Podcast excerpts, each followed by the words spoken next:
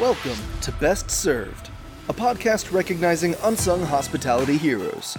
Join Chef Jensen Cummings as he chops it up with industry leaders about the humans who've impacted their lives and careers. From childhood guides to ass kicking mentors to the team members in the trenches that make it all happen. Help us celebrate these rock stars by sharing our show and nominating your own unsung hospitality heroes. Connect with us on social media at Best Served Podcast. Now, here is your host. What's up, everybody? Jensen Cummings here. Thank you for tuning in. Could not be more excited this morning. This is the 100th episode of Best Served Live. We're on location for the first time at Safta Restaurant, Alon Shaya's outpost in Denver, Colorado. And we're going to be talking to multiple guests today. This is exciting for us because we get an opportunity to be face to face for the first time with a little distance, as well as getting Chef Edward Lee on. We got Garrett Oliver coming on. We got Sylvia Hernandez, Debbie Gold, and we're going to start out with Liliana Myers, the head pastry chef of Safta. Please take some time to share this, tag all of your unsung hospitality heroes. It's going to be a fun day. Appreciate you. Enjoy the show. All right, everyone. First off, we have Liliana Myers, who is the head pastry chef at Safta Restaurant. Liliana, thank you for being our 100th episode of the show. Oh my God, it's my pleasure. It's so happy to do it. Yes. So give us a little bit of what Safta is all about. Let everyone know kind of the restaurant, the mission, how long you guys have been here, a little background. Yeah, so we're a modern Israeli restaurant. We're located in RiNo in Denver. Um, we've been open for just going on two years now. It'll be our anniversary in about a month. Um, so it's pretty exciting. Um, we have two different restaurants. We have one in New Orleans as well as here in Denver. Uh, Alon Shaya is the one who's kind of our chef behind all of our restaurants. He started Pomegranate Hospitality about two and a half years ago yeah. with a really like big core mission of making sure that um, you know we're really accompanying to everyone who works here. Uh, that there's no harassment of any form at the restaurant. That we're really uh, great at supporting our cooks and our family here at Safta. Uh, we try to make sure education is a really big proponent of what we're doing. Love we try it. to use a lot of local farms and just you know really be community leaders around here. That's really great. And talk about the the food style a little bit. You said modern Israeli. Kind of how does that play out on the menu? Um, so a lot of things. Obviously, hummus is like our big mainstay. Hummus and pita are you know what we're really known for, which is great. Yep. Um, and then we do a lot of other different. Um, dishes based off the Jewish diaspora throughout Europe and Israel. So it's not only Israeli food. You'll see some like, um, you know, some European things in okay. there as well. Um, so Alon's background is that he was born in Israel and his mother is uh, Bulgarian. So we have a lot of Bulgarian things on the menu. Um, my myself is that I was from New York, and so I have a lot of New York Jewish background oh, yeah. in me. So I do a lot of things like with that kind of a style to it, which is Israeli as well. Um, we actually had to go, got to go to Israel last year on a beautiful uh, trip just to kind of like learn for the team. For the team, yes, for all the management team, and I don't think I've ever eaten that much food in my whole entire life, uh, but it was so great. All I did was eat that. Um, that sounds like an amazing life in general, but definitely for a single trip. All right, for everybody watching, I want to give you guys a little bit of context for why we're starting off the show and why there's a fire truck going by. Why we're starting off the show with Liliana because it's this show has been really built on good people connecting good people. And so when we were talking about doing the 100th episode, we are like, and restaurants were opening back up. We want to go out and support a local restaurant. So I did a call out on social media, said, what restaurants are out there that'd be great for us to team up with for our 100th episode? Liliana reached out and I was like, this is perfect. And the serendipity of all this, I absolutely love because Liliana's story is an amazing story. And we want to always introduce ourselves to new people we had never met before. Mm-hmm. So this is an opportunity for me to kind of play into the ethos of introducing ourselves to new p- humans in hospitality. And then we also have Chef Edward Lee coming up who started the Lee Initiative. Safta is the Lee Initiative restaurant in Denver. And I literally pull into the parking lot and there is a Lee Initiative branded Audi. I was like, the serendipity is strong today. Yeah. So I want to give people that background. This is why it's so important for me to start out the show here with you. Let's give people a little bit of your background. Take us back. Where are you from originally? When did you catch the hospitality restaurant chef bug? Yeah. So uh, uh, I grew up in New York on Long Island. Um, I originally went to school for chemical engineering and pre med, and I really didn't like that. Um, which wasn't something that I really wanted From to do. pre med to grinding it out in the kitchen. Yeah. I love it. Um, so I kind of this is the only other thing I really wanted to do. And I had one family friend who basically suggested they were like, you know, you live right outside of New York. What if you don't try to go to culinary school and you just try to get a job? So I sent about 50 or so resumes out to like, I don't know, I picked like some number ends I got. I was like, as long as you got over this number, I'll send you a resume. And I went around the city all day and dropped off resumes, interviewed with people.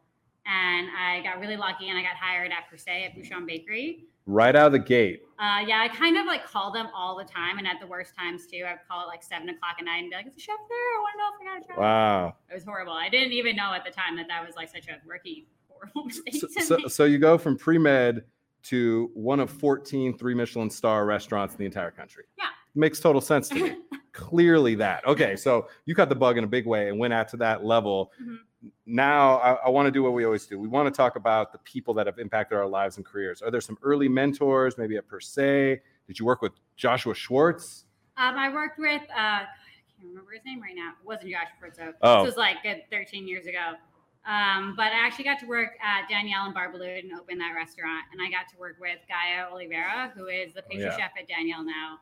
And she is amazing. She was like one of my biggest mentors. She taught me almost everything. It's amazing. Um, I got to work with her for about two years before uh, some another chef there actually hooked me up with a job in France, and she was great. I also uh, got to work with Ilma Lopez when I got back from France, who now owns a restaurant in Portland, Maine, with her husband Damien, and she was really awesome too. She was really great teaching me a lot of things, as well as a lot of things about. I'm Colombian. I was born there, but I was adopted, so I don't really know too much about the food there. And she was Venezuelan, so she made it like her mission to like teach me how to cook South American food and like really just try to get more of that mentality. And it was really like invaluable in so many ways that like I just never knew that part of my culture. Okay, now I want to connect those dots because New York, Mhm. right? You have that background. Then you're doing Israeli food or modern Israeli food, and then you also have the Colombian background. Pastry, very much rooted in French, Mhm. right? How are you navigating all of that? You know, it seems like it can be a challenge. I'm guessing you take it as an opportunity to be able to kind of connect the dots for you because it's your personal experience and history. Yeah, I mean, I love it. I love learning different cuisines. I'm very, um, I love looking things up. Like you should see the office. It's full of like cookbooks that I've personally bought, and everyone hates. When it. you were waiting to get on, you were literally at a table around the corner reading a book, just nose down in the book. So I believe that 100%. It's in you. Um, so it's really great. I, I like to take the initiative and just kind of learn different things, as well as just to find like a lot of recipes that I love to use are like my grandmother's recipes. It's great. And I think Aren't those the best recipes? I mean, they're the best. There ones, always yeah. are. And my great great grandmother owned a, actually a kosher catering business in Nebraska, which is where my mom's side of the family's from. And so I have all these like recipes that are in huge quantities already, and like blintzes for like 500 people and stuff. And what's it? Ru- Runza? Runza. Oh, Oh, God, yeah. Look that up, people.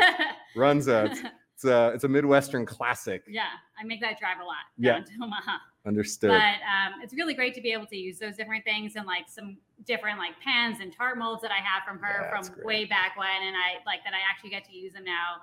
Rather them sit in like a you know a basement somewhere in storage, uh, it's really nice to be able to you know pull them out and get to do those things that my great grandmother used to. so important. I think, you know, it's interesting. I've heard why we can never cook. My mother's a great cook. Why we can never cook as well as our, our mothers and grandmothers is the secret recipe is in their hands, Yeah, right? There's like the touch of the food always just makes it taste better. It's that love secret ingredient, but really it's it's the touch of it, Mhm. which I think is super important and interesting. Anybody that we need to know about, we're all about the shout outs here. We want to learn about more unsung hospitality heroes. Anybody else you've worked out with your throughout your career that just you knew the day you showed up that they were working, you were going to have a great shift, or specifically here, any of those people that we just we just need to be introduced to. um, yeah. So there was I don't know if she's still there anymore, but when I was the pastry chef at Frasca Food and Wine in Boulder, Yes. we had this amazing dishwasher. Her name was Lupe. Her husband worked there too.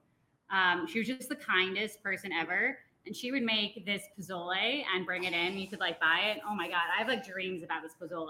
It was so good. We're going to track down this pozole. She's, We're doing a follow up episode where you and I and Lupe. too. Oh yeah, It's it's, the amazing. best. but she was just always such a like kind hearted person. And would just, you know, she was just great to be around. And you knew that, you know, everything would get done and it would be a great day if she was there. And it was just such a nice touch. I want I want Lupe like on the show. I want everybody like that on the show. I want people to understand that that Alon Shaya and Chef Edward Lee, Garrett Oliver, Debbie Gold, like people that are going to be on this show, you know, they have big name brands. Still, to them, when I ask them who the most important person in the restaurant is, they all say the dishwasher because Oh, oh they know 100%. it's the most important person. It's the first Not person I feed. it's always the person that I fed too. Like I always told my whoever was the the chef on duty, like you cook a meal for the dishwasher and not some leftover fish that got overcooked. Mhm. Like the best that you can do because they're the most important person in the building. So I'm really, really grateful. Lupe, and now I know Lupe. And literally, when you're talking about the pozole and the tamales and the kindness, like I've never met Lupe, yet I know Lupe so well because Mhm. we're surrounded by them. And I really want people to know that. Anybody here at Safta that you're just really lucky to work with? Yeah, I mean, um, actually, our GM Jen, uh, she just started like maybe a few weeks before COVID went down, Wow. which is kind of crazy. And she has been such a rock star. I mean, just there all the time and great. I mean, we've had not the best luck with GMs in the past. Hmm. She's been just amazing, and it's been such a pleasure to work with her and to know that there are certain things I don't have to worry about as much anymore because like it's it's handled and it's handled great and like it's really awesome to you know find those people who Yeah. really want to work and bring out the best in a place as much as you do. The trust and confidence is key. Mhm. Lilian, thank you so much for taking some time. Thank you for hosting us. Of course, my We're, pleasure. we're going to stop talking now, but we're going to about to eat this. We appreciate everybody. This is our 100th episode, kicking off with a bang. Beautiful setting, great conversation. We got grandmas, we got Lupe, we got pozole, we got hummus. Uh, really grateful for the opportunity, everybody. Thank you. All right. What's your dessert? Oh, so this is a baklava. I got some strawberries from Isabelle Farm Yes. yesterday. Um, so it's pistachio baklava and a strawberry and yogurt pudding on the bottom, some poached rhubarb, and fresh strawberries. It's really yummy. I like everything that you just said, like so much. And we're back with Chef Edward Lee of the Lee Initiative, 610 Magnolia. You've probably seen him on Mind of a Chef, Louisville, Kentucky in the house. Edward, thanks for taking some time. Thank you. Thanks for having me. All right, so I want to take people back a little bit, maybe a couple nuggets from early on. Ed Lee, when did you catch the hospitality, the chef, the restaurant bug? Take us back to that time. Oh, you mean like when I was a kid? Yeah. that was uh uh gosh, I was young. Um I don't know, man. I I I I would say that I have always wanted to be a chef. Um I remember being like a, a like a 10-year-old and um you know, wanting to cook in the kitchen and and I told my parents I was going to be a chef and and they said that's fine, you're crazy. Go back to school and um They said you need to get a real job. they said you need to get a real job and be an accountant or a dentist. And uh, What, what do they I say just, now? uh, they still think you should uh, have been they, an accountant? they, they, they're they're actually completely shocked that I made it, which gives me a lot of confidence. I, they had a lot of confidence in me. Um, but yeah, they're, they're very happy. But um, they're they're uh, yeah they're completely flabbergasted. Um, they quite don't know what I actually do for a living. Um, because they're like you're home a lot or you're always traveling. I'm like I know it's it's different now. It's different. But anyway, Yeah. So 610 Magnolia, that's where I first met you. This has been coming Yeah. up a lot. There's a lot of intersecting lines between the 2011 Kentucky Derby when we were out there cooking. Tory McPhail's been on the show. Nancy Yeah. Long goes on next week. Mhm. You know, Gina Berry and all the work that she's done. And they took us around and we went to 610. And it really, it was really an amazing meal, first of all. But Oh, I was really fascinated in the way that you've kind of taken contemporary cuisine, a lot of the haute cuisine and things that we came up on, Mhm. thinking about things like fermentation, which we're Mhm. complete fermentation nerds, you and I, that's a whole other show. Mhm. And weaving those things in very seamlessly. Talk about the ethos, the dynamics at play, and kind of when you think about food in that context. Yeah, I mean, listen, food for me is always a, uh about striking a balance. Um, you know, we we we're not we're not an extremist restaurant, um, and and by that I mean I I, I never take one concept and, and push it um, to its like you know thousandth degree. Sure. Um, I really love taking uh, bits and pieces of. It's like solving a puzzle. I love taking bits and pieces of things, something new, something old, um, something fermented, but something raw. Um, and just kind of weaving it together and, and and creating a food that's very expressive of who I am, um, and and trying to tell a story on a plate. Um, I always tell people like I don't I'm Korean, but I don't cook Korean food. Um, I live in the South, but I don't cook Southern food. Like I, I cook, I take elements from each of those yes. and create something that's very personal to me.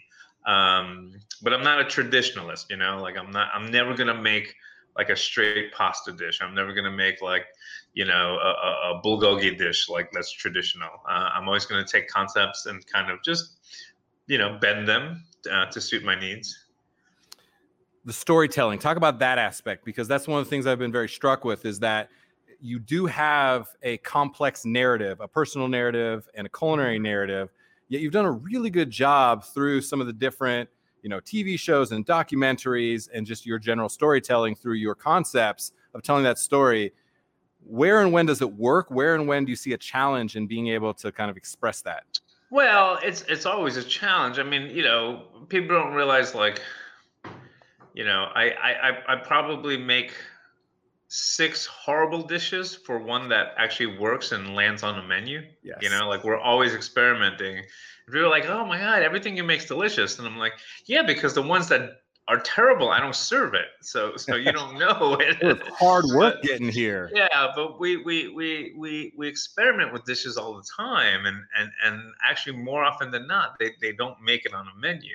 Um and I think that's what happens when you try and tell a story. Like, like it's just I don't know. It's like writing a story, right? Like, not every sentence is going to make it onto that final cut, um, and that's good. Like, we, we we we need to sort of there's a process, and so um, that's fun for me. That's fun. You know, we we we take all our world's experiences, we take all of our learning, we take all, and then we try and create some just something new and different um, that that you know feels southern you know, feels Asian, feels like New York, like where I came from, you know, feels modern, um, but also feels like we're touching on something old and and um, just trying to make something unique out of that. And and it's easier said than done. Um, yeah. But but but that's you know that's what gets us out of bed in the morning. That's what excites us. Yeah, it always feels human. That's the thing that I, I think is most important. It always feels human and the human expression and, and the human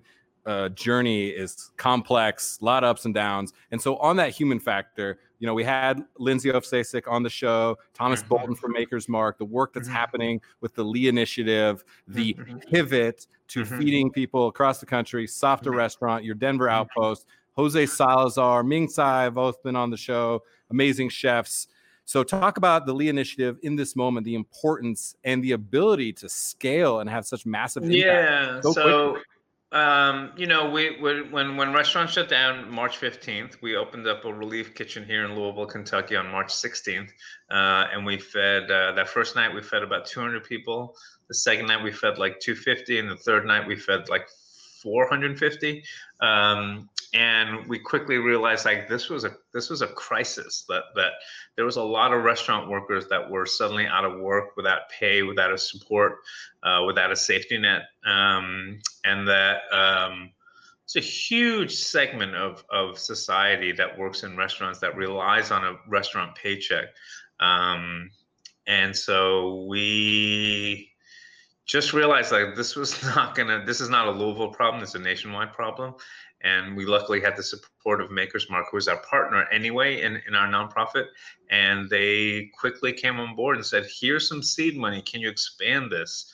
Um, and we did. And, and lindsay and i did not sleep for two weeks. And we went from one relief kitchen to 19 in about two and a half weeks. Um, have you slept since? Yeah, we've we've got some sleep since. You know, we've bit. got we yeah we're we're now in phase two of the Lee Initiative, which is uh, our attempt to um, um, financially boost farms and restaurants as they try and reopen now. So a lot of restaurants are trying to reopen, and their cash reserves are really low. Um, and and whereas you're you're not seeing a lot of restaurant closings right now because everyone's trying to make it. Um, you're going to see a lot of casualties come the end of summer. Uh, and so what we're trying to do is create a, a, a food supply chain and a support system where uh, farms can and can de- deliver direct um, to restaurants for free and give them products um, so that they have some financial relief in trying to, to reopen. Um, so that's our phase two that we're doing, and and, we're in we're going to be in 16 cities with that one. Um, so we're just you know it's just I don't know it's it's what we're doing. Um, this is so unprecedented. This is so insane. Yeah. And um, I can't, I, I couldn't have survived this past three months not doing this work um, because I just cannot sit on my hands and watch all this tragedy happen. And and this work has been so gratifying, um, and it's really kept me kept me uh, you know sane uh, throughout this whole process. Yeah, real quick, I want you to touch on your perspective now, thinking about food even more differently in the fact that you're just trying to the purest form of hospitality, just trying to feed people, to like yeah. nurture them. I'm I mean, very it, interested in that. Yeah, it puts everything in perspective, right? Like we we we obsess over like you know the, the the the flavor of a sauce, and and all of a sudden this puts it in perspective, and and people you know people are happy, um, they're content. Yeah. To, to have food and, and and it's necessary and and you know food is not just you know it's not just like an instagram post right? Like food is hope you know food is um, food is meaning that you care. Uh, food gives people a sense of belonging. Um, it's huge. It's really really massive. And so for us this process has made all of us my entire staff my entire staff has been working at the relief kitchen and we've grown closer together. We've we've realized that our mission is bigger than just making fancy food. Um, we just closed one of my restaurants and turned it into a permanent relief kitchen um, to help out those in, in, in, in um, neighborhoods in Louisville that need it. Um, we, we, I have realized, and, and many of my staff as well, that um, the idea of giving and charity and, and the idea of sharing wealth is going to be a, a lifelong mission now. It's not just something that you do during COVID, it's something that we are going to plan for, set aside a budget for, and make sure it's always uh, available so we can do that. Okay, well, let's take these last 30 seconds. This is your uh, Oscar, James Beard Award winning uh, thank you speech where you got to rattle off all the people that have had an impact and you're going to forget somebody's name, but give us some of the humans that have been supporting this work, that are behind the scenes, that are actually in the trenches making it happen for you. Uh, I there's I just, I do it all myself. No. I knew it's it. all me. It's all me. Uh, no, so so my co-founder and, director of the Lee Initiative is Lindsey Ofcacek, who is a uh, human tour de force, and and yes. and um, she I could not do this without her. I mean, she's really um, behind the scenes running the whole show, um, and and she really makes it all happen every day. Even right now, I just got off the phone with her, and she's she's you know making deliveries and and awesome. doing phone calls and raising money, and, and it's crazy. Um, Kevin Ashworth is my executive chef, who's been you know out of work for three months just like me and he's been behind the scenes you know running and you know getting deliveries and making stuff happen and and, and you know putting out fires and emergencies and um, those two have been so integral in what, what we've been doing. Um, you know, other chefs, James Garst who's been running the the relief kitchen. Um, you know, Kelsey, Mara, my whole staff, my entire team. Um, and then, you know, there's um, Dare to Care, who's been so generous with their food. Obviously, Maker's Mark has been such a huge, huge financial support for us. We could not do any of this without the support of Maker's Mark. Um, you know, and then smaller companies like PNC Bank, um, um, you know, Tabasco, um, Whole Foods.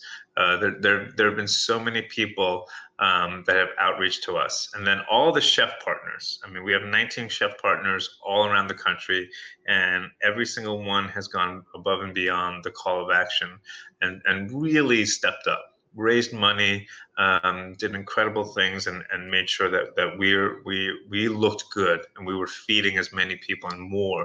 Um, I mean, we fed almost 350,000 people throughout this crisis, and I couldn't have done that without them. So shout out to all of them, and as well as my family for putting up with me for the past three months and and all the craziness that I've I've had to bring home every day.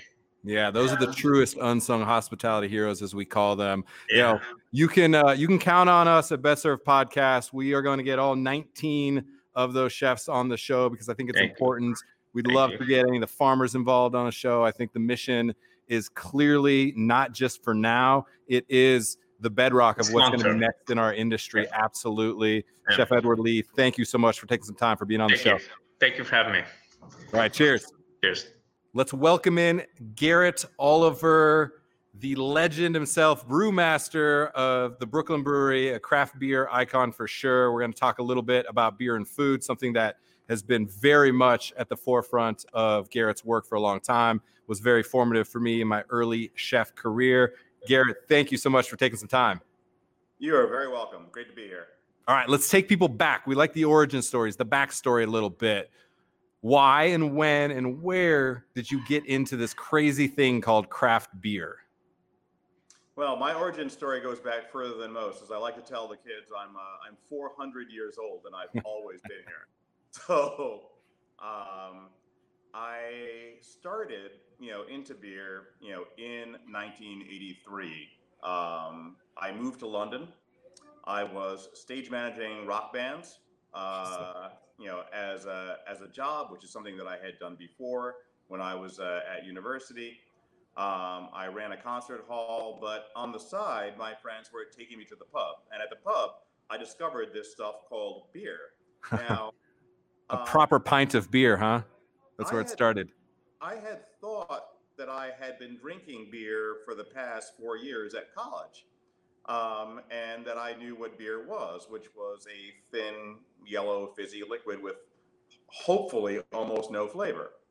And then there was Guinness, which I thought of as almost a separate entity Right. uh, uh, from beer, and you know we rarely saw that. You know when I was living in Boston, and so when I got to to England, and they had the cask conditioned beer, you know, on the hand pump in the pub, and each one tasted different, and each uh, uh, particular brewery had different qualities to it. It just completely blew my mind, and I fell in love with this. And then I went traveling from there all over Europe. Uh, you know, the country that was then Czechoslovakia. Uh, I went to Belgium. I went to Germany. I got into Rail Pass, and I spent a month on the road in Europe, and went to you know all these European countries, and each one's with different types of beer. Uh, and then eventually, after a year or so, I moved back to the United States, and I went to the bar, and they said Bud, Bud Light, Miller, Miller Lite, Coors, Coors Light, Heineken, and I said, Oh no! so I decided that like I, I couldn't take this. I couldn't live this way anymore. You know, eating and drinking garbage. Yeah. And so Yeah. uh, I changed my life from a culinary point of view, and I changed my life from a drinking point of view. And you know that that latter involves starting to brew at home. I was not interested at the time in actually making beer. What I was interested in was having the beer, and the only way to get the beer was to make it yourself. So And it was a necessity is the mother of all invention, right? You had you had a need and now a compulsion to have good beer. In the mid 80s, that wasn't really existing. So then take us. So you're home brewing. When does it turn into a profession? What's the first foray into being a professional brewer? Well, shorten the uh, uh, uh, the story considerably, but I was helping run a, uh, a group called the New York City Homebrewers Guild. Through them and ourselves, I knew the brewmaster of a place called uh, Manhattan Brewing Company, which had been started in 1984. Uh, and so he had been the head brewer, the brewmaster there had been the head brewer for Sam Smith's in England and uh, I was at the brewery, and he told me that his assistant was leaving, and I practically grabbed him by the collar and said, "I want that job." And so a few weeks later, uh, I started as an apprentice. Uh, that was 1989, um, and uh, a couple of years after that, I became the head brewer there when he moved to California.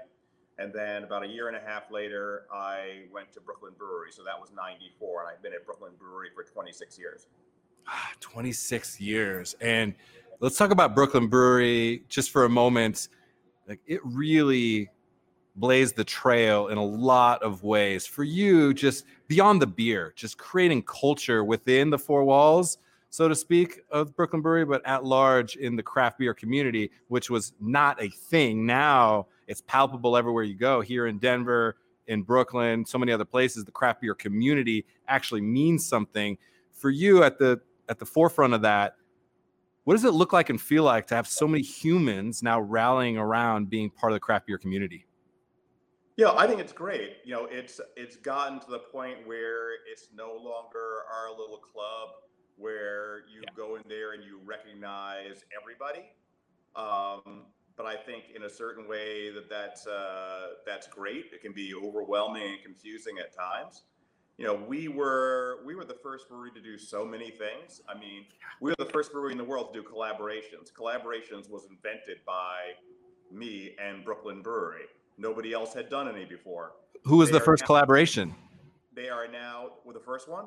It was with Brakspear uh, Brewery, which is now gone. They uh, they ripped the brewery down uh, to sell the land off for expensive condos, even though the brewery itself was very uh, was very profitable. Um, and so uh, we've seen things like that happen over the years. But more importantly, uh, collaboration has become part of you know a worldwide craft beer culture that fortunately you know I still have the opportunity to play in on a regular basis. So you know I have collaborations going on now I was doing collaborations in uh, in China in October before you know coronavirus hit. Um, there's constantly stuff going on. Collaboration in this moment of coronavirus, COVID has been important because now we're thinking about everything very differently. We're thinking about the way that we interact with each other on such a simple, fundamental, human way are you thinking about beer differently? Are you tripling down potentially on collaboration because it's going to be all about like our collective versus kind of our individual brands and our beers being what distinguishes us? Has that challenged you any notions, or again, had you maybe double down, triple down, quadruple down on collaboration being kind of the core of where you started and where you've been pushing the industry for years and years?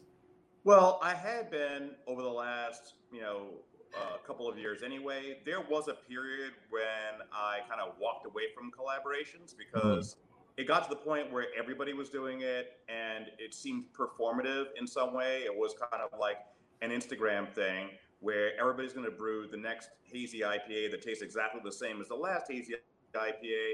And all these bros are going to stand together on the platform in the brewery and say, "Hey, man, I'm here with my bros, and we're yeah. all and we all have beards and we're all this and we're all that and we're brewing the same beer. I was like, this is, you know, this I'm not interested in this. Uh, so I'm continuing the way that I have. I want I want each collaboration we do to actually mean something. Um, and in our collaborations, we've invented so many things, and I want to make sure that keeps going. So uh, uh, there are all kinds of projects that have been underway, and you know, as the current social turmoil has you know ratcheted up, and as you know coronavirus has changed life for all of us, uh, there have been new initiatives that grow further, you know, uh, uh, out of that. So you know, this is all I think for everybody uh, uh, an evolving an evolving situation. But I just want to make sure that as we do all of these things, that our you know our core principles are still expressed through everything that we do. I want to talk about the brewer's table for a moment and just thinking about beer and food and not beer and food being a thing that you do at a at a fancy high-end dinner, but the the idea of connecting people through experience, not just the ones that are on the end consumer side of it, but also connecting brewers and chef. It's been very pivotal to me, very seminal in my life of of when I read that book and understanding that food and wine absolutely has a place, yet beer and food also has a place at the table. I'm thinking about that a lot as we talk to a lot of chefs and thinking about what's going to be on the table, thinking about the concepts of it's not what's on the plate, but who gets it to the plate. It's not what's in the glass, but who gets it to the glass. Uh, where where's your mind at right now when you're thinking about the power of sitting down and having beer and food, breaking bread, having a drink together, kind of that dynamic that you laid an amazing groundwork for so many years ago and continue to do. But talk about the power that beer and food can have together at the table? Well, I mean, the fact of the matter is, I mean, what I I wrote Brewmaster's Table as a book that I intended to be something that if you read it and you understood and paid a little bit of attention to what it said, what I was going to give you on the other side of that book was a slightly better life. Period. You know, and you know, I kind of feel like that's something, whether it's like you teach somebody about, you know, fermented sauces, like you never had fish sauce before, and now fish sauce is in your kitchen, your life gets slightly better. Uh, somebody teaches you about jazz. Hey, listen to this Coltrane record, and you had never really heard jazz before, and then you have that for the rest of your life, and you have a better life.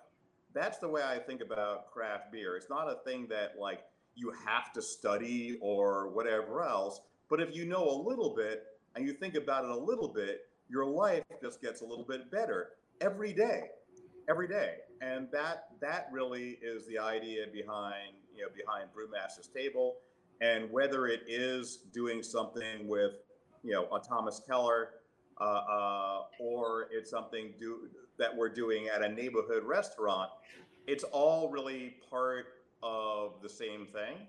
And it's a thing that I want to bring uh, not only to the communities that have already discovered it, but to a lot of communities that have yet to discover it. Um, because anything that can give you a better day every day for the rest of your life for like really almost no money is uh, a thing that I think that we all want to know about. And I love wine. Like I have like 70, 80 bottles of wine in the house right now. I know a lot about wine. I have conducted wine tastings. I can sit here and talk to you about Riesling varietal character for an hour. But uh, you know, if you're talking about day-to-day enjoyment with food, et cetera, et cetera, wine is a pretty limited drink. Uh, and I kind of find that uh, uh, that beer is a much less limited drink. It's much more culinary, and I don't think it's like an argument. It is simply factual because beer has a, a, a recipe, and I can spice it. I can. I've done so many wine versus beer with cheese and wine versus beer yep. with food against sommeliers in front of an audience. And there's two kinds of sommeliers: the kinds that know they're going to lose and the kinds that don't know they're going to lose. but they're all, but they all lose. And the thing is, it's a trick question. They can't win. you know, yes. it's really like not possible. Like you have, you know, you have one gun and I have all of these weapons. Uh-huh. You know? And like, there's no way you're never going to make it through. So on a day-to-day basis for the consumer, this is just a thing you want to know. Period. It's a thing you want to know.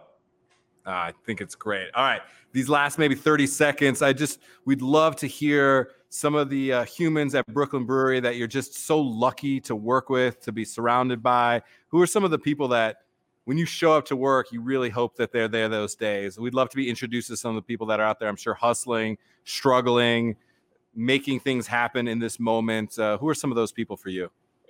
Well, at the brewery today, you know, Al Duval, who's been on the scene uh, uh, about as long as I have, which is a long, long time. you know, uh, we're preparing, you know, tomorrow we're going to can a beer, which is a uh, collaboration between us and the WeldWerks Brewery uh, out in uh, Greeley. Oh, yeah. Neil and those guys? Yep. So they, you know, they they came out and we're brewing a beer called, we're canning a beer called Boundary Spell uh, tomorrow, which is going to uh, benefit uh, the Service Workers Coalition, which is a mutual aid society uh, between various people uh, who worked as service workers and behind the scenes, uh, back of the house in the restaurant trade. Um, we got Steve Bartel over there today, our man Ayad Asha in the house, you know, making stuff happening. You know, we have we have a great a great team and uh, you know, I think that the the best days of Brooklyn Brewery uh, are are definitely yet to come. We've done our most interesting stuff ever in the past five years. I mean, we've made much better, more interesting beers than we ever did. Uh, and I think that uh, you know we're we're slowly becoming the kind of brewery that we've wanted to be. I, I heard somebody say once that the true meaning of success is becoming the person that you always claim to be in public. and perfect. Think, uh, you know, and I think that uh, you know we're we can we can barely see that person from where we are, but at least we're getting closer. You know, and that's uh, and that's what life's about. What a great way to end this segment. Amazing, Garrett. I'm grateful for the relationship that we have, the things that we've done in the past the Brewmaster's table. I think I misspoke, said Brewer's table. The Brewmaster's table really changed a lot for me.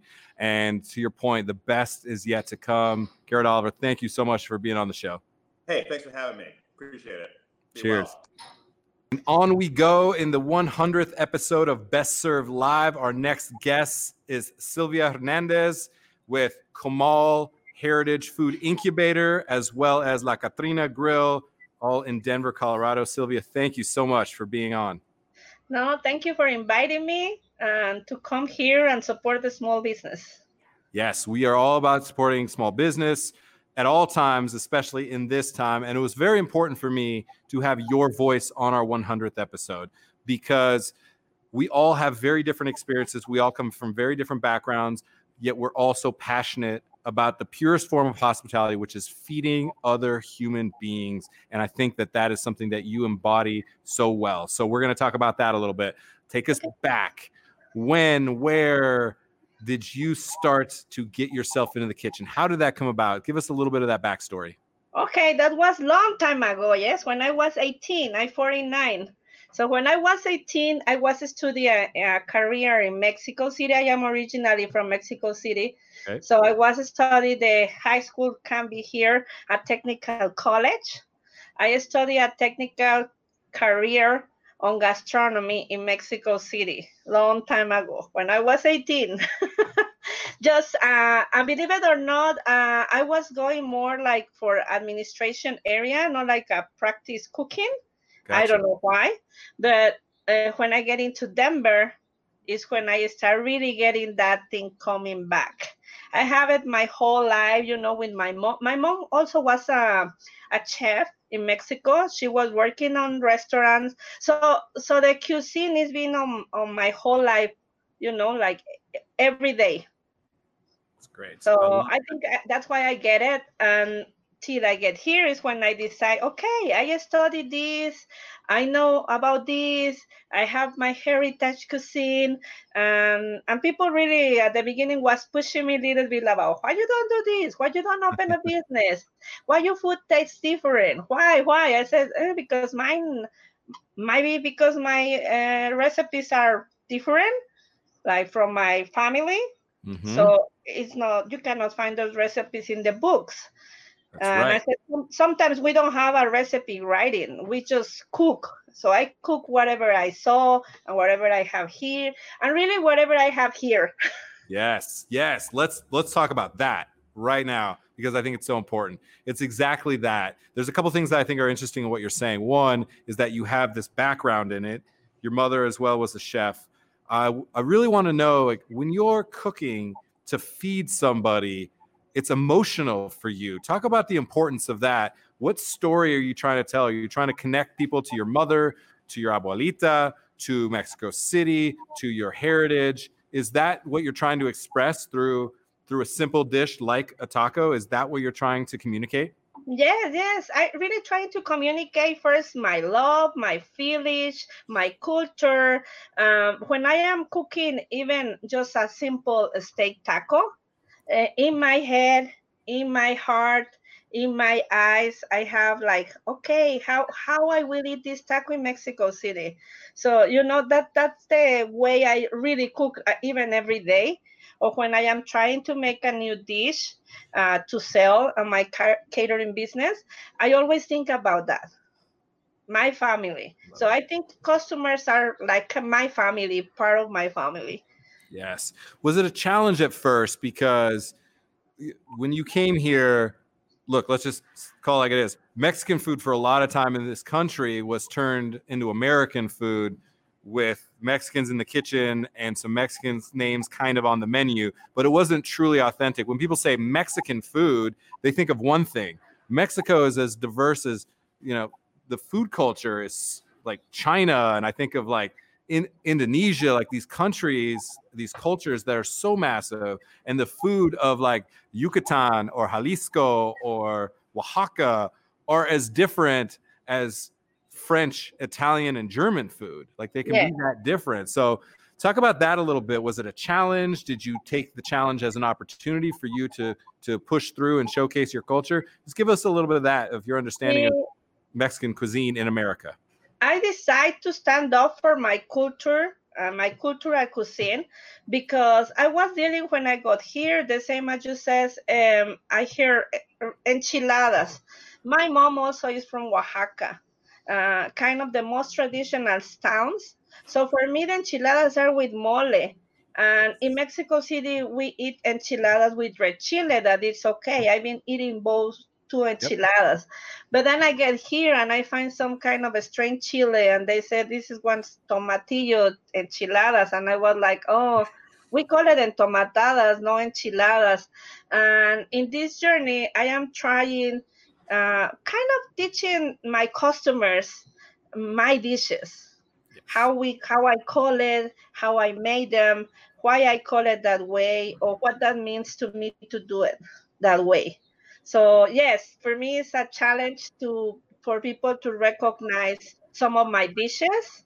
Uh, one other example can be the gorditas. In Mexico City, we eat the gorditas handmade and we it's already stuffed inside with whatever we want to put it. And sometimes we fry them, and the other times we do it just in the flat top. Uh, when I do it, and it's in a public vending uh, people told me, "Oh, you're making pupusas," and I says, "No, I'm making gorditas." Different country. yes, I said, but looks the same. I said, "No, it's not the same because also the dishes inside the pupusas is completely different as the as the stuffing that I put it in my gorditas." So. What, one of my grandmothers is also from Mexico City, and so uh, Thanksgiving and Christmas time, we would always have some American meal stuff, and then we would always have uh, tamales that she would make, and for breakfast she would make uh, chalupas for breakfast, yeah. and sometimes she make gorditas as well. And I remember at the time, the the Taco Bell Chihuahua commercials were really famous, and I was like, oh, we're making these these Taco Bell dishes. And then she made them. I was like, this is the most amazing thing that I could ever imagine. Yet the name chalupa, the name gorditos, gorditas had been taken by Taco Bell and turned into this thing that had nothing to do with Mexican oh. culture at all, and then mocked them by having this cute, adorable, and hilarious Chihuahua. Don't get me wrong, but this Chihuahua now represented the Mexican people. It was totally crazy to me, and so I'm glad that you got to mention gorditas. I'm glad that that came about because that is truly a part of your culture. Yeah. And you're trying to stand up for it, which I think is very important. Let's yeah. talk about Comal. Comal yeah. very much is standing up for culture. It's also yes. standing up for women. So give yes. people really quick who don't know exactly what the Comal Heritage Food Incubator actually is and, and what's their mission. Comal that you mentioned is a heritage food incubator, but most of that I would say Comal comes and opens to make people uh, feel like they are they can make their dream come true. That's a very really really important uh, because uh, was a group of ladies that we was working before Comals open, trying to see how we can make it uh, work to open our own business. But we find out about many, many things that we couldn't open the business. And in that time is when Comals, you know, all these Comals start coming. They contact us and we have a meeting. And like I would say, like in four months, they says, "Are you ready to open Comal?" And I was like, "What? What? When?" Like you know, but really comes uh, and like to people to tell them that everything comes comes when needed because Comal really opens in the right time. Three years so, ago. So I think three years ago that Comal opened in the taxi uh, district of Denver, and so Comal takes takes women, immigrants from different countries, uh, heavily focused on, on South America, Central America, and very much in Mexico. Also, I've met women from the Middle East as well that are cooking their dishes and bringing their culture to bear, and then also teaching them not only just how to cook the food and present the food in a way kind of through the the model of people being able to order the food and eat at Comal. However, the back end of teaching them about the business, I think is so important. And so Comal has amazing food. I can literally see yeah. the taxi building from right here. Amazing food. And if you're ever in Denver, go check it out. Absolutely. However, the food is less important to me, less impactful, less powerful than the women and seeing the women there being empowered to create to share their culture and their cuisine, their skill and their talent, and then be able to go and do their own business, I think is absolutely one of the most important missions that we can have. And you are a product of that work because you now have La Katrina Grill. You Yeah. started your own business, the, the American dream. The 18 year old girl at culinary school in Mexico City now has her own business in Denver, Colorado, and you're feeding our community by teaching us your community, your culture. It's Yeah. it's the most amazing story I could ever imagine. Talk about you now being a business owner, the joy of it, how crazy and challenging it is. I'm sure. Like, give us a little bit of you now having like Yeah, a grill. Um, I opened La Katrina Grill exactly kind of same time that Comal's opened because of that reason. I really want to have a starting together, like learn with them and open my business at the same time. And I was really very supportive for Comal, uh, letting me do that.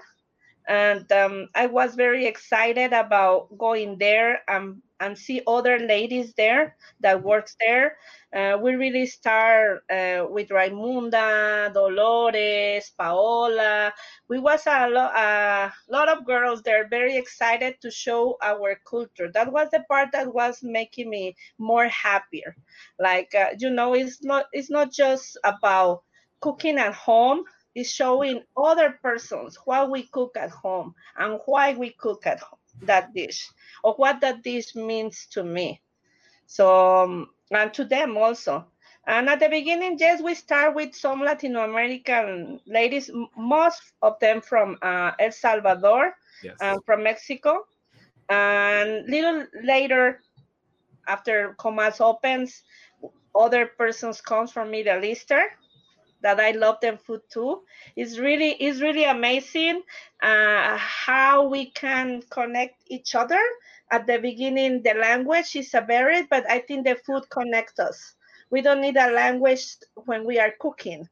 Um, what you just said is one of the most important things in this time of turmoil and there's a lot happening with social justice and racial inequality and we know what's happening in the streets of a lot of cities it is devastating yet what you just said is the most important thing that i can imagine.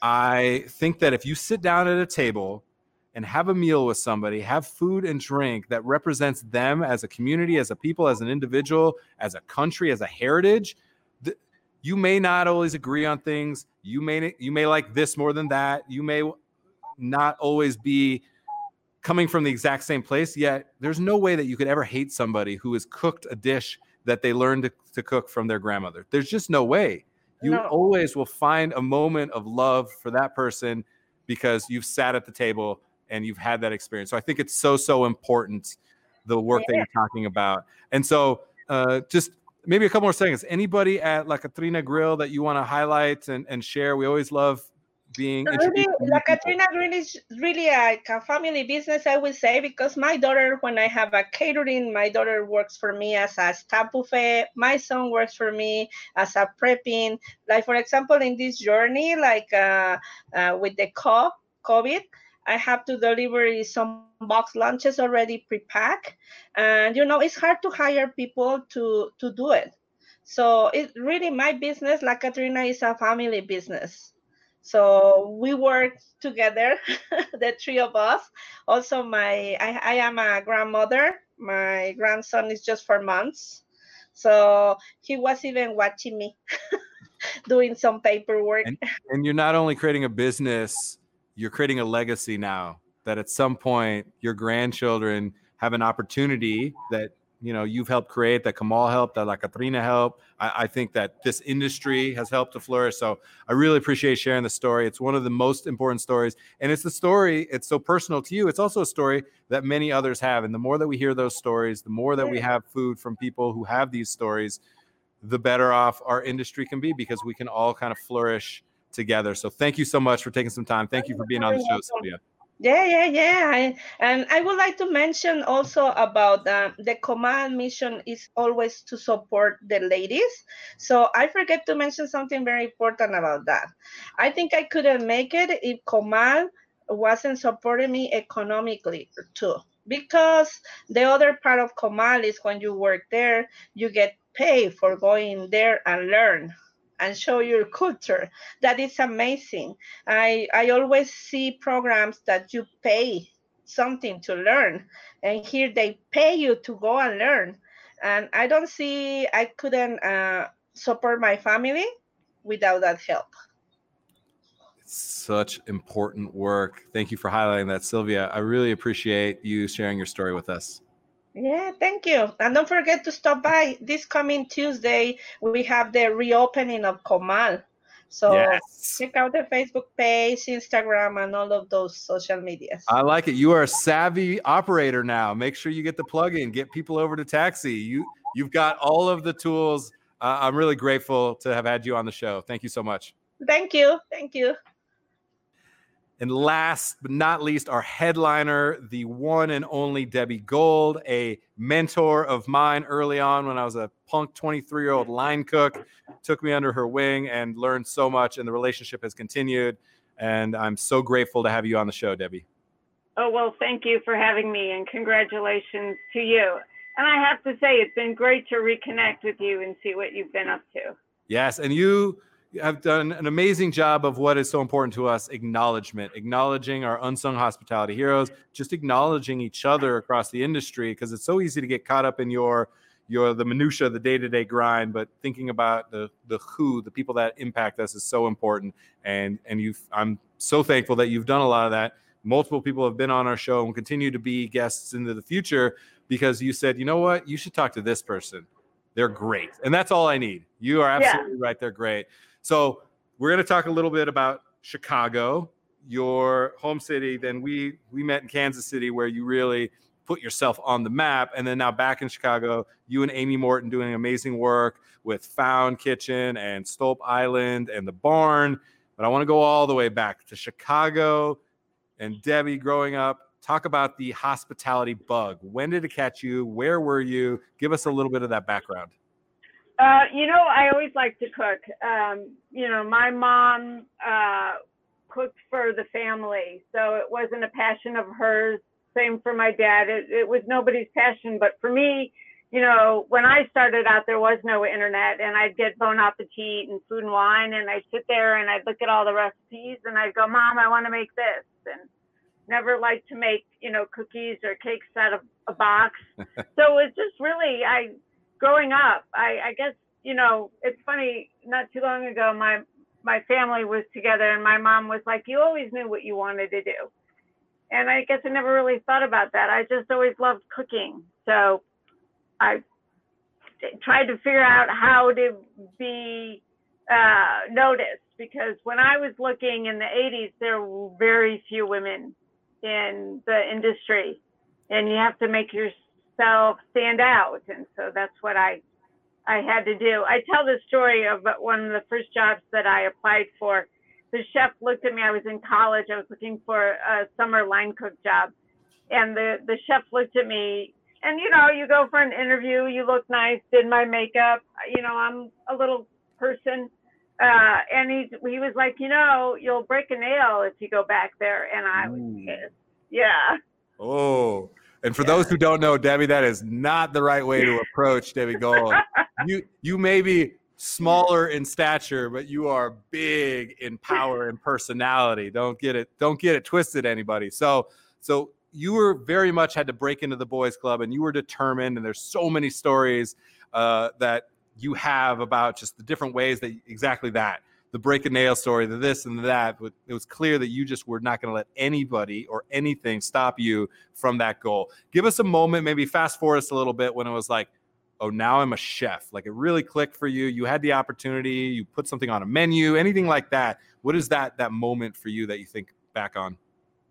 Yeah, that's kind of crazy. And and you mentioned me uh, working with Amy Morton right now. She actually was the first one to give me a chef position. She had a restaurant called Mirador in uh, downtown, and that was the first time that I got to create what I wanted to create and put it on a plate. And you know that one feeling. You know, it's an art, and what's different than an uh, artist who paints or sculpts or draws is our uh, the reaction to what we do is immediate.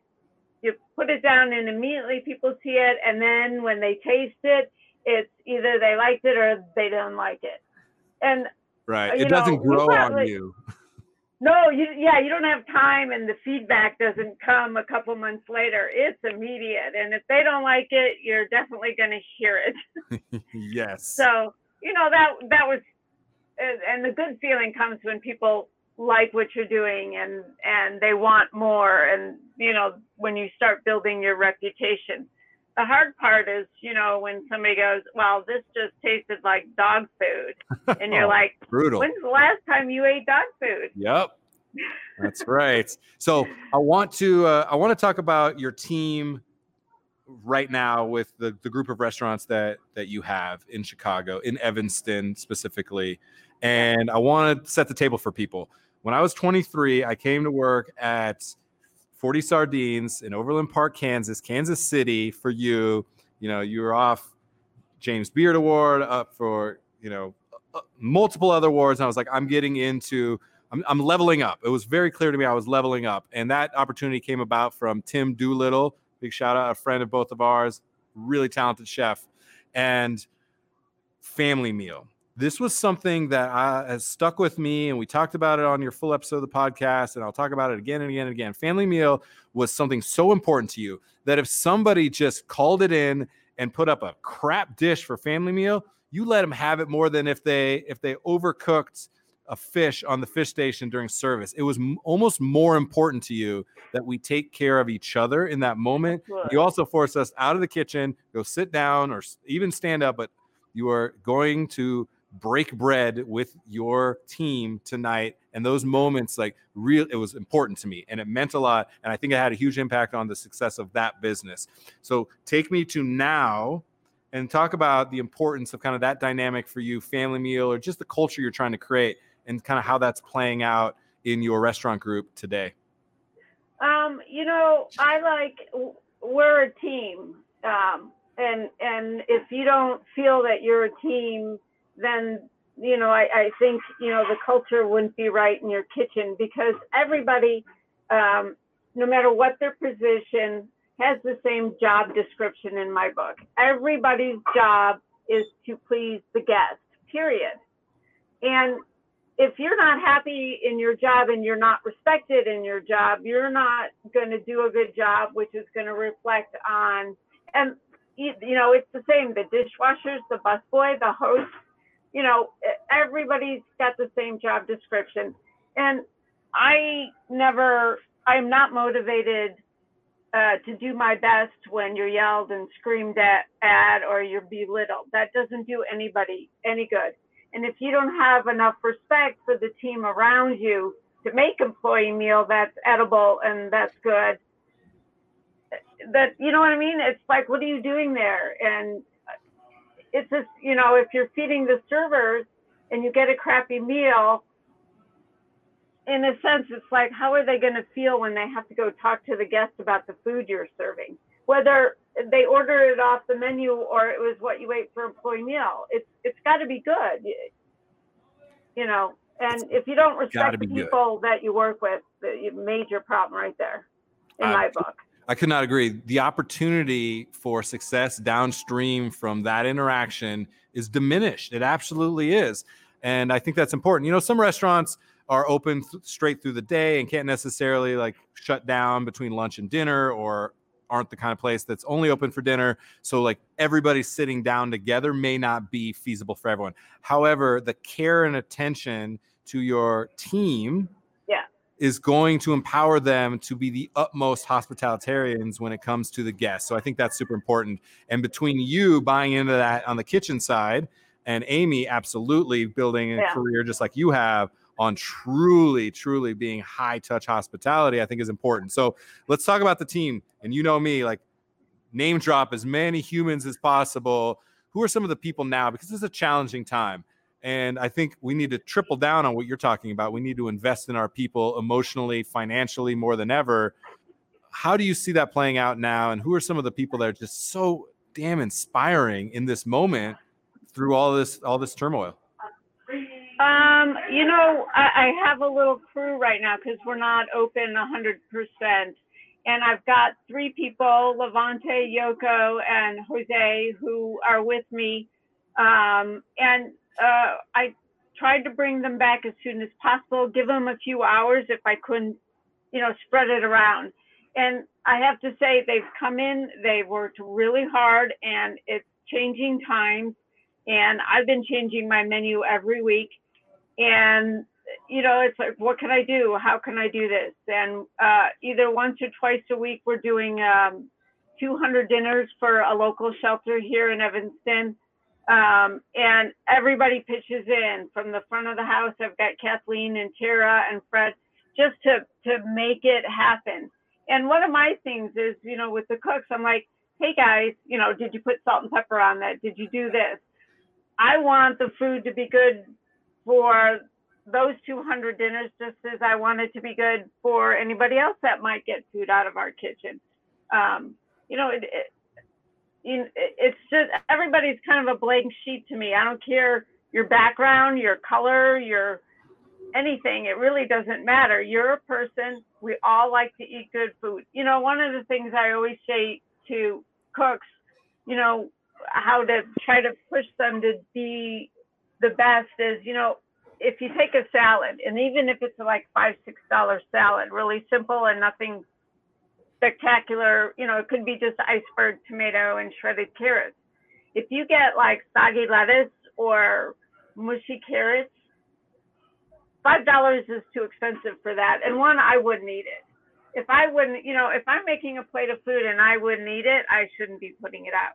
And no, either should anybody else. So um, I want everybody to get good food, no matter the reason they're eating it from my kitchen. It better be good. It doesn't matter if it's foie gras or an iceberg salad. It's still food that's meant to touch people emotionally and then also to nurture them. And in this time, this comfort food has been a fascinating concept because there is there there is there's no foie gras and caviar right now. There's just how do we truly take care of each other and feed each other, which I think is so important. Uh, any any last thoughts uh, as we kind of wrap this up? And uh, and thank you to you and to everybody. I mean, a full line of guests for hundred episodes of Best Served Live. Uh, any parting thoughts to kind of take us out, make the world a better place, Debbie? I just think people need to care about each other and think about the other person. It's just that simple. Um, and my motto, I've always treated people the way I wanted to be treated. So if you don't respect people, then you know what's, it, the there's point? too much going on, and the negative energy just doesn't help anybody. So I just try to get along with people. I could not agree more. Really, really appreciate you kind of lending your voice the support that you showed me personally, the support, support that you showed Best Served Podcast. So many guests have already been on. Again, that you know you've connected with us, and I think it's important. The acknowledgement is strong in you. I think you're always looking to bring more people into the fold, and we need more leadership like that. So, Debbie Gold, thank you so much for being on the show. Well, thank you for all the kind words, and congratulations again. And stay safe and keep going, keep pushing. Will do. Cheers. Cheers. Everybody, that is a wrap on the 100th episode of Best Served Live. I could not be more excited for all of you to become a part of this community, for all the guests that were a part of this. It really, really matters. The amount of new humans in hospitality that we got introduced to, it matters. Acknowledgement matters. And so take an opportunity after watching this, create a post, use the hashtag unsung hospitality heroes. Tell a story show us a picture a video of somebody that when you show showed up to work or show up to work today you're just so excited because that person is also working. There are so many people whose stories matter yet they go unheard and i think it makes a big big difference. So let's do more of that. Rock corey behind the scenes. Come in here there we, there we go. go. And speaking of acknowledgement, Rock Corey, aka Corey Nelson, Betsy Cummings, aka the Hardy Mama, are in the house here at Safta Restaurant. Very grateful for their work. All right, you guys are done.